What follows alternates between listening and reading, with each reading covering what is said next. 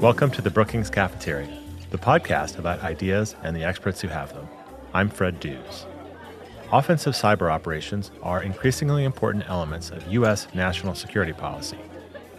From the deployment of Stuxnet to disrupt Iranian centrifuges, to the possible use of cyber methods against North Korean ballistic missile launches, to the U.S. Defense Department's new cyber strategy, the role of offensive cyber capabilities as instruments of national power continues to grow. Today's episode features a discussion with the editors of a new volume from the Brookings Press on this important national security issue. Herbert Lin and Amy Zegart are scholars at the Hoover Institution and co directors of the Stanford Cyber Policy Program. Bytes, Bombs, and Spies The Strategic Dimensions of Offensive Cyber Operations is the title of their new work. Also on today's show, Senior Fellow Molly Reynolds examines congressional oversight of the Trump administration, from subpoenas to possible impeachment. You can follow the Brookings Podcast Network on Twitter at Policy Podcasts to get information about and links to all of our shows, including our new podcast, The Current, which replaces our 5 on 45 podcast, plus Dollar and Sense and our events podcast. And now here's Brookings Institution Press Director Bill Finan with Herbert Lin and Amy Zegart, who called in to the Brookings Podcast Network studio from California. Thank you, Fred, and hello, Amy and Herb. Hi. Hi. I want to begin by asking you a question about the book's dedication, which is to the men and women of U.S. Cyber Command. But before I ask you to tell me what Cyber Command is, I want to step from that and ask what is cyberspace, since that is the realm this book is focused on. Cyberspace is basically computers and the information that flows on them. You could also add network communications networks to them. So it's computers, communications networks, and the information on them. But then you mm-hmm. ask, have to ask things like, is your refrigerator, which is going to be part of the internet, part of cyberspace? And I think most people would say yes, even though it doesn't sound like it. It's basically everything in the world that's electronic that depends on information or information technology to process and to manage. So your smartwatch is a part of cyberspace. Your car is a part of cyberspace. Your electric generators are a part of cyberspace. And the computer on your desk is a part of cyberspace. And your smartphone is a part of cyberspace. And the network on which it runs is a part of cyberspace. So cyberspace is increasingly everywhere. And what is Cyber Command? Well, U.S. Cyber Command is a part of the Department of Defense. Depending on when you ask that question, you might get a little bit of a different bureaucratic answer. But it's formerly a component of U.S. Strategic Command, which was in charge of all of our nuclear deterrence and assurance capabilities, space capabilities, and cyber was folded into that. Now, of course, Cyber Command has been elevated to its own command. Mm-hmm. So if you think about it, it's the part of the Pentagon that is really tasked with supporting all of the regional combatant commanders with their cyber needs. And it's and years should old. also oh, should sorry, also point out that Cyber Command and the National Security Agency are yeah. now together. Now, whether they should stay together in the future is a big policy question, but they are officially part of one organization at this point. So, the National Security Agency and Cyber Command are one entity. That's correct. That's right, oh. and the leader is the same person, dual-hatted in mm-hmm. both organizations for a group that's been around for a decade, as it is this year, not much has been heard about it. I'm glad to see this book out, which offers a full chapter on actually explaining its history. I also noticed there's a table in the book that shows that Cyber Command's budget went from 120 million in 2010 to over 500 million in 2015. Why the huge increase in budget? Well, if you think about the changing cyber threat landscape, that's changed and increased orders of magnitude more even than the budget, I would mm. argue. So if you look at Director of National Intelligence threat assessments, in 2010, cyber did not even rank in the top three threats in that annual threat assessment. By 2012, it was ranked in the top three, and it stayed there ever since. So what you're seeing, the budget is reflecting the dramatic rise in the importance and the magnitude of the cyber threat. Your book is the first volume to look at the use of cyber weapons offensively. Can you give us some examples of what are offensive cyber weapons? An example of a cyber weapon is the web page that a bad guy hacks so that when you click on a link on it, it automatically downloads malware into your machine that gives the bad guy remote access to your machine so that he can do anything on your computer that you can't, even though he's sitting 3,000 miles away. That's an example. Perhaps Okay. the best known example in the press reported would be the Stuxnet. So, reported to be a joint U.S. Israeli enterprise to delay and degrade the nuclear capabilities in Iran. A problem for many people is that this metaphor of weapon is hard. When Herb talks about a web page, it's hard to think of that as a weapon. I don't know if there's a new terminology that I'll have to enter into the discourse or not as we go along. People often talk about malware. That's software that does bad things. That's only one kind of a cyber weapon. The enterprise that Amy just talked about, Stuxnet, wasn't a weapon per se. It used a variety of different cyber weapons to accomplish a goal. So, in the terminology of the book, it was an operation, an offensive cyber operation aimed at the Iranian centrifuges that were enriching uranium. So we conducted an offensive cyber operation using a variety of cyber weapons to cripple their centrifuges. But I think, Bill, you hit on a very important point, which is that the nomenclature is confusing and mm-hmm. is not particularly helpful. So if you talk to computer scientists, they hate the term cyber. Mm-hmm. Right. And we think about, and Herb's heard me say this many times, we've been in the cyber world for a while together. Imagine that I told you that we're really concerned about a new category of capabilities called uh, vehicle borne threats. And vehicle borne threats are a series of threats that encompass everything from terrorist attacks using truck bombs to carjackers.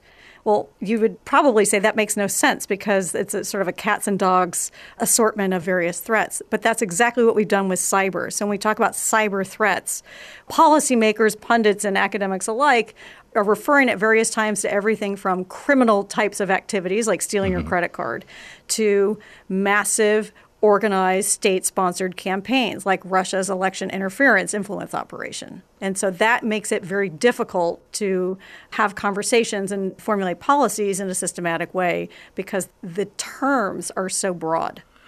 What I was going to ask too is, and, and you just brought in Russia, is uh, give, give us a, a few other examples of, of, uh, uh, uh, cyber cyber offensive offensive cyber attacks that, uh, as you mentioned in the book, come from not only Russia but China and North Korea. I think that makes it a little bit more concrete. The North Koreans brought Sony Pictures to its knees in a cyber attack on the Sony Corporation in 2014. They trashed a variety of computers. Before that, they stole a bunch of, of uh, confidential and sensitive information. They published a lot of it, all because Sony Pictures had the temerity to issue a movie, not very good movie, about Kim Jong un and this was uh, regarded as an insult, and they demanded that they not release the movie, and Sony said no, and so North Korea decided that it was going to exact a price from Sony. So that's another example. Still, another example is the Iranian attack on Saudi Aramco, which is the biggest oil company in, in the world. They trashed about 30,000 Saudi Aramco computers and crippled its business operations for quite a while until they recovered. So that's another example of an attack. The Russians are widely believed in the United States to have conducted a cyber attack against various components of the Ukraine electric grid to shut down their power for X number of hours and so on, in what many people believe was a precursor to potential Russian attacks on other power grids, including those of the United States. So those are some examples. I would add one other category of examples, which is offensive cyber operations that really have as their primary purpose espionage. So the attack on the Office of Personnel Management, which is largely believed to have been perpetrated by the Chinese government to steal the classification records of more than 22 million Americans, would be a classic example of that. If we take a step back, I think about cyber attacks really designed to target three things. One is information, so espionage, compromising the integrity, availability, confidentiality of information. Two is beliefs. So we see with the Russian election interference and attack to hack our minds. And the third is physical effects or things that go boom, mm, right? Mm. So it could be things that go boom, or it could be just SCADA systems, industrial control systems that operate dams. It could be turning computers at Saudi Aramco into bricks. Attacks that have physical effects, which are easier, I think, to understand when there are kinetic or physical impacts of a cyber attack. Of those three, the book only addresses the first and the last. There's nothing in the book on hacking our minds, although that is a very important part of the problem. That's for another volume, That's another the realm. next book. Herb. That's right. book. It seems to me from reading the introduction, and also the other chapters, that the focus for the United States has been predominantly on cyber defense, and that this is a new realm to talk about cyber offense and focus on it. Is that correct? And, and if it is, also, what are examples of cyber defense? Well, okay, so it's new in the sense that there's a lot more written about cyber defense than cyber offense.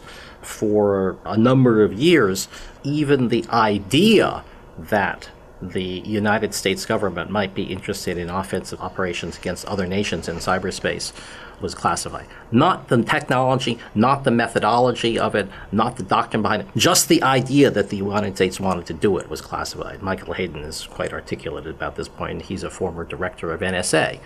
He says that his staff prevented him from using the term offensive cyber operations, just the term on more than one occasion. Cyber defense is basically what you do to protect your system against mm-hmm. the bad guys. So, whatever we're doing to try to prevent our systems from being hacked by the bad guys more or less counts as cyber defense. And that has been essentially unclassified for many, many years. And so, there's a lot more about that topic than there is on the offensive side. The book's main focus is on articulating, devising a strategy for offensive cyber operations. And I thought it would be helpful if you could explain the difference between tactical and strategic for listeners first. So when we think about strategic versus tactical cyber operations, strategic really has two components to it. One is more of a long-term view, not what's going to happen tomorrow, but what could happen over the horizon. The second component to strategic is magnitude what is going to have a major impact on a target or on a geopolitical situation. Tactical, by contrast, is really about the nuts and bolts of what are we going to do today? So, in the typical military example, would be a tactical decision would be how do we take out that bridge over that hill tomorrow morning? Whereas a strategic question would be what do we think about the capabilities of this particular actor and how they may change over the next six to 12 months? What struck me is the use of, I don't think it was necessarily an intended use of nuclear weapon strategy, but that seems to hover over all this how to think about cyber offensive strategy in terms of nuclear weapon strategy because you use terms like deterrence, credibility, proportionality. And some of the more interesting conversations in the book and the chapters were exactly questions of how do you deter? So, how do you deter a cyber weapon attack? Well, let me first address your comment about nuclear strategy and, mm-hmm. so on. Yes, we do talk about deterrence, but of course, deterrence is a concept that goes way, way back. It's much older than nuclear weapons are. So it's an intellectual question as to how you might deter an adversary using nuclear weapons or cyber weapons against you. So, what we really find in all of this is that many of the same questions arise with nuclear and with cyber, the same question, but the answers are completely different.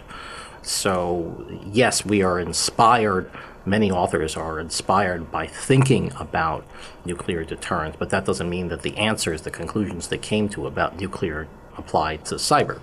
So, just to give you one example, there is no experience at all with a nuclear war other than World War II, the last two bombs on Nagasaki and Hiroshima. Fortunately, there's no experience with fighting a nuclear war. There's also no experience fighting a cyber war on any kind of a large scale. No one knows what an all out cyber war between major adversaries like Russia and the United States or something, we don't know how that would go. So there's a lack of empirical knowledge about any of that. Now, that's a good thing. We're not, not calling yes. for a cyber yeah. war, right, to get the knowledge, but that's an important similarity. Your question is about how you deter. That is a big question, and nobody knows how to deter it very well. There is a chapter in the book that talks about the U.S. approach to dealing with adversary cyber attacks now because it analyzed with the United States has recently in the last year or so adopted a new strategy for engaging with adversaries in cyberspace. And it is overtly and explicitly more forward leaning and more in your face than the previous strategy which was one that was explicitly described as a policy of restraint. Now, what's really clear is that this policy of restraint in the past hasn't worked because people have been still coming after us in cyberspace a lot. And in fact, the consequences have grown. So the United States has decided to try something else, which is restraint doesn't work. Well, let's try less restraint. That strategy calls for what they call persistent engagement, forward defending, and defending forward, and increasing resilience. The increasing resilience part is something that we've been doing for a while, but the defending forward and persistent engagement are real important changes. The defend forward means engage the adversary as far away from U.S. networks as possible. That means as close to the adversary as possible. That means either in their networks or in intermediate networks, which may belong to what we call gray space, stuff that may belong to other third parties. And then there's the question of persistent engagement, which means constantly mixing up with them all the time, which, in their words, will force them to shift more resources from offense to defense and therefore bother us less. Whether this process is going to actually have the desired effect of persuading them to not engage with us, well, we'll see. At least one chapter in the book raises that question in a big way. Let me just add I think this question of what's deterrence good for anyway is a critical question. And if we could just take a step back and it's worth thinking about what's the difference between just plain old defense and deterrence, whether it's cyberspace or physical space. And with defense, the idea is that if you have strong defenses, you're going to defeat the adversary in battle. But with deterrence, the point is that you're going to convince the adversary not to fight in the first place. Mm-hmm. Right? They're close cousins, but they're not the same. That's a really important distinction. I do think, I mean, Herb and I may disagree on this, but I think we've become a little too deterrence crazy. I think deterrence in the public discourse has become shorthand for how do we get the bad guys not to do what we hope they won't do without using too many resources to do that and this is particularly true in cyberspace, the tendency tends to be deterrence is the answer. Now, what's the question? Mm. So, the implicit assumption is that we can deter anybody, or we hope we can deter everybody from doing everything. And that clearly isn't true. It hasn't worked, as Herb has pointed out in the past. Cyber Command's new vision suggests that the past strategy hasn't worked particularly well. And so it's worth actually parsing a little bit more carefully what types of cyber activities we think are most deterrable and what types of cyber activities are not. And I don't think anyone has a very clear answer to that. It's a really hard question. But even if we look at the latest nuclear posture review, it makes a point of saying that the United States government reserves the right to use nuclear forces or nuclear retaliation, even in the case of a non nuclear strategic attack. Fill in the blank here. What's in between the lines is including a cyber attack on the United mm-hmm. States. Do we really think the United States government would launch a nuclear retaliatory strike after a cyber attack of however consequential damage might be on the United States. Lots of debate about that. Is that really a robust deterrent strategy? Probably not. I'm glad you brought that up because one of the more fascinating parts of the book, for me at least, was a chapter to discuss the use of kinetic force to retaliate as a deterrent aspect.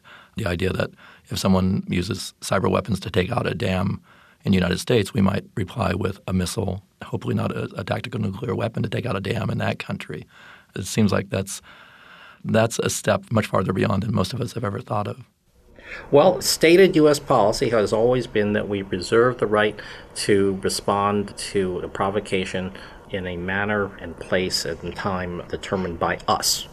So we've never committed to doing cyber against cyber, responding in cyberspace to a cyber attack. Now, as a practical matter, if you look around, with one exception, which I'll get to in a minute, we've never responded outside of cyberspace to a cyber attack. The one exception to that is that we have issued law enforcement indictments of people and we've arrested people, we've tried to arrest people, we put them on most wanted lists and stuff like that. So we certainly have done that. We haven't successfully arrested anybody from any of the major states that have come after us as a result of their state sponsored activity. I, I think that's true. I'm not entirely sure, but I think that's true. I would add, I yeah. think we've imposed sanctions. We've been ex- mm-hmm. explicitly for cyber. For sanctions cyber against Russia, you could argue that's mm-hmm. certainly a component. Well, for the uh, for the election, if you want, okay, yeah, I, am fine. I, I'm I'm willing to go along with that if you use the information operation as a as an example of offensive cyber. Sure, yeah, sanctions and arrests, closing down embassies, that kind of thing. So we have done stuff, but we certainly haven't retaliated in any forceful kind of way. And as you probably know, there is lots of pressure to do so. As I think Lindsey Graham said, we've been throwing pebbles at them in return. We ought to be throwing bigger rocks at them. That's the theory, anyway. You devote a section of the book to the private sector's role in cyberspace. You note that the private sector plays an unusually important role in this area. Why is the private sector an important player in this realm, and what are the ways that it plays a role? Well, I think the private sector is an important player for several reasons. First, the private sector is the pretty big segment of the American economy, so we should be a little more careful about. I think there are mm. different parts of the private sector that play different roles. Okay. So, the first way in which the private sector plays an outsized role in cyber is that 85% of our critical infrastructure in the United States is owned and operated by private sector entities. The government can't go it alone in cyberspace in the way that it could in other domains. So, that's fundamentally different. I'd say the second way the private sector plays an important role, and the chapters in the book get into this, is that there's a lot of cyber activity done by contractors in cyberspace. And so, as an offensive cyber operations actor and supporter, you have a number of different private sector companies. So if we think about what's in the public domain, third party actors like FireEye or before them Mandiant, you have third party actors actually publicizing cyber attacks and attributing responsibility for cyber attacks, not governmental actors, third party private sector actors. So that's sort of the second way. And then the third way the private sector plays an outsized role in cyberspace is they really are in some ways the front line. So you think about companies like Facebook, Google, Twitter, social media firms. They're not just platforms, though I'm sure their executives and their boards of directors would like to hide behind the fact that they're platforms.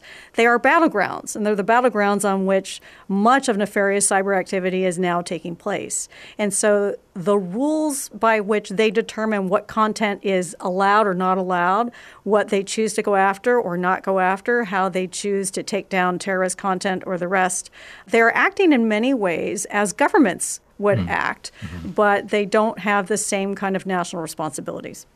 Let me build on two things that Amy said. The first point was that the private sector owns lots of cyberspace, and the third was what you just said. Both of those facts underscore the idea that the United States has to mount a whole of society response, not a whole of government response. I mean, the point is that government is only one part of society. And this is probably the first time where you talk about major defense issues outside of a world war, like World War II, where all of society really has to be mobilized to deal with the threat. And of course, most people, for understandable reasons, do not think of themselves as being at war with anybody else. So getting this whole of society response to what people like Amy and me think is a serious threat is pretty hard. Which countries pose the greatest threat to the United States in the coming years? Well, there are sort of four big ones in the cyber landscape that pose significant threats to the United States, and they're not going to be surprising to anybody who's listening. It's Russia, China, Iran, and North Korea. Now, what's interesting about those four is that they're also four states that pose serious and rising challenges with respect to nuclear proliferation, right? Russia, China, Iran, North Korea. There are four states that at various times have been very aggressive at territorial aggression. So, Russia and the Ukraine, China in the South China Sea, Iran and fomenting terrorist activity across the Middle East, and of course, North Korea. And there are four countries also that, in various ways, are really challenging the international order. So, you have this convergence of four major destabilizing trends cyber, nuclear, territorial aggression, and erosion of the international order all in the same four states. I would add a fifth one, which is not quite at the same level because they're not nation states, but the, the fact that you have a variety of hacking services for hire, non, at least officially, organizations that basically provide cyber attack services of various kinds for hire. So now you can be the smallest nation in the world. You want to conduct a cyber attack against somebody, you give them some money, and they'll conduct the cyber attack for you upon payment of the appropriate amount. It used to be that if you were a nation state, you had to have the indigenous capability to do something bad in cyberspace. Now you can just go out and buy it. I think that's a really important point. One of the big changes, what's new about this era compared to earlier eras with threats to the United States in particular, is the diffusion of technology. That you don't have to have the material resources of a major power in order to inflict outsized damage, whether it's destruction or disruption. And so, particularly the spread of technology like artificial intelligence and other technologies is leveling the bad guy playing field to the disadvantage of the United States. So it has this immense multiplier effect That's for a right. nation. Yeah. It doesn't have to worry about the usual resources that a nation had to have in the past, land and military manpower, et cetera. Great. Now uh, all you need is a stolen credit card to do it.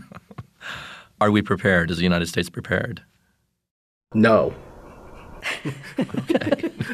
That's how much do you want to depress people who are listening? Right. How, how, how, I mean, look, over the past 30 years since I've been working in this business, we have gotten better in cybersecurity. There's just no question about that. So our defenses against the cybersecurity threat of 2010 are pretty good, okay? But of course, it's not 2019.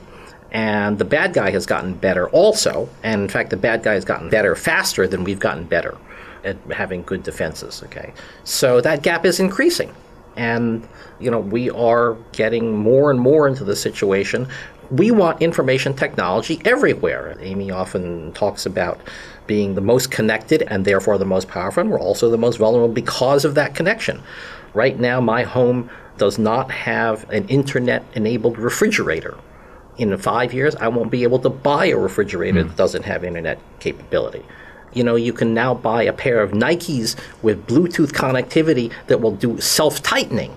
Why do I want my shoes on the internet? Um, I mean, this sort of stuff is just happening mm. over and over and over and over again. And it gives us better functionality. Well, maybe, maybe not.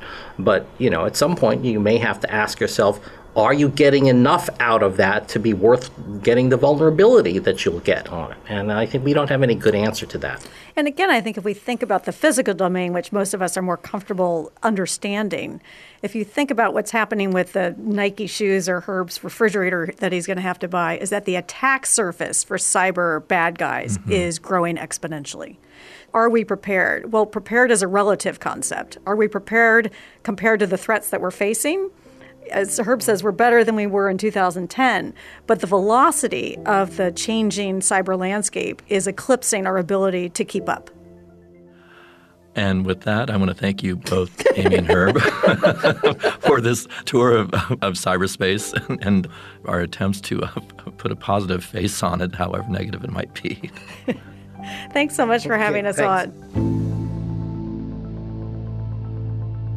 You can find the new book, Bytes, Bombs, and Spies The Strategic Dimensions of Offensive Cyber Operations, edited by Herbert Lin and Amy Zegart on the Brookings website or wherever you like to find books.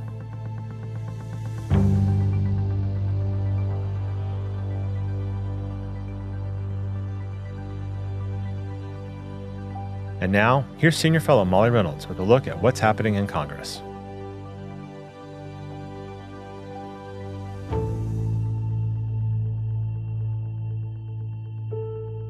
I'm Molly Reynolds, a senior fellow in governance studies at the Brookings Institution.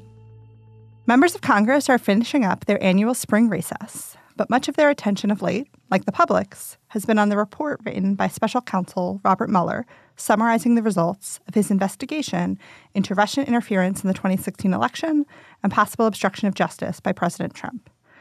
Now that much of the report, redactions accepted, is public, Congress must decide how to proceed. The modern Congress must live with the choice the framers made to make impeachment a process to be undertaken at the discretion of political actors. The Constitution does not create any sort of automatic process for triggering impeachment, nor does it describe exactly what constitutes a high crime or misdemeanor. While the historical record suggests that conduct need not be criminal to be impeachable, the actual determination of whether a certain set of actions is grounds for impeachment is left to elected representatives. And because decisions about impeachment are made by elected representatives, the process by which those determinations are made is inherently and unavoidably a political process. But impeachment is not only political because it involves decisions made by elected representatives with preferences and goals they are trying to see realized. It is also political because it involves a series of collective choices made by members of Congress. An individual member can force at least a procedural vote on a simple resolution providing for impeachment of an executive branch office using what's called a question of privilege. Indeed, we saw Democratic members force the House to take such votes twice during the first two years of the Trump administration. Beyond that, however, the Clinton impeachment involved two separate votes by the full House, one sending the report from independent counsel Ken Starr to the Judiciary Committee, and one authorizing the committee to undertake an impeachment inquiry before the committee began its actual impeachment proceedings. The full House chamber subsequently voted on four separate articles of impeachment, followed by deliberation and votes on conviction in the Senate. Because impeachment involves these collective decisions, It also, unavoidably, involves the same kind of coalition building and management challenges that are at play in ordinary congressional decision making. As Speaker Pelosi and other House Democratic leaders plot a course forward, they will have to navigate pressures from various factions within the caucus, with some members pushing for more aggressive action and others cautioning restraint. Given the realities of the current political landscape, and the general reluctance we have seen on the part of congressional Republicans to take a strong public stance against President Trump, it seems relatively unlikely that many, if any, Republicans will align themselves with pro investigation or impeachment forces. Thus, this particular process is likely to be partisan, but just because it is a political process does not mean that this is a given. As Democrats move forward, it is increasingly clear that they will face a hostile White House, largely uninterested in cooperating with their requests for information and testimony, not just on the results of the Mueller investigation, but more broadly. This week alone, the White House has indicated that it will fight subpoenas to former White House counsel Don McGahn issued in connection to the Mueller probe and to a former official in the White House Office of Presidential Personnel who allegedly overruled the recommendations of career officials regarding security clearances. In addition, the president's personal attorneys are fighting a so called friendly subpoena issued to an accounting firm by the House Oversight and Government Reform Committee to follow up on issues raised by Trump's former attorney Michael Cohen in testimony before the panel. Subpoenas are an important tool in Congress's oversight toolbox, but they aren't a speedy one. If the target of the subpoena refuses to comply, the litigation necessary to force compliance can be very slow moving. Indeed, historically, the influence of Congress's subpoena power has resulted from the legislature's ability to threaten subpoenas in order to compel negotiations between a reluctant witness and a committee. The Trump administration, however, may be seeking to drag out the oversight process as long as possible with the hopes of potentially riding out the clock until the 2020 elections. In addition, the White House may see political value in simply putting up a fight. House Democrats then are likely to find themselves in an informational confrontation against the White House on a number of fronts, even if they don't ultimately choose to pursue formal impeachment proceedings. And conflict with the other end of Pennsylvania Avenue will be much of what's happening in Congress.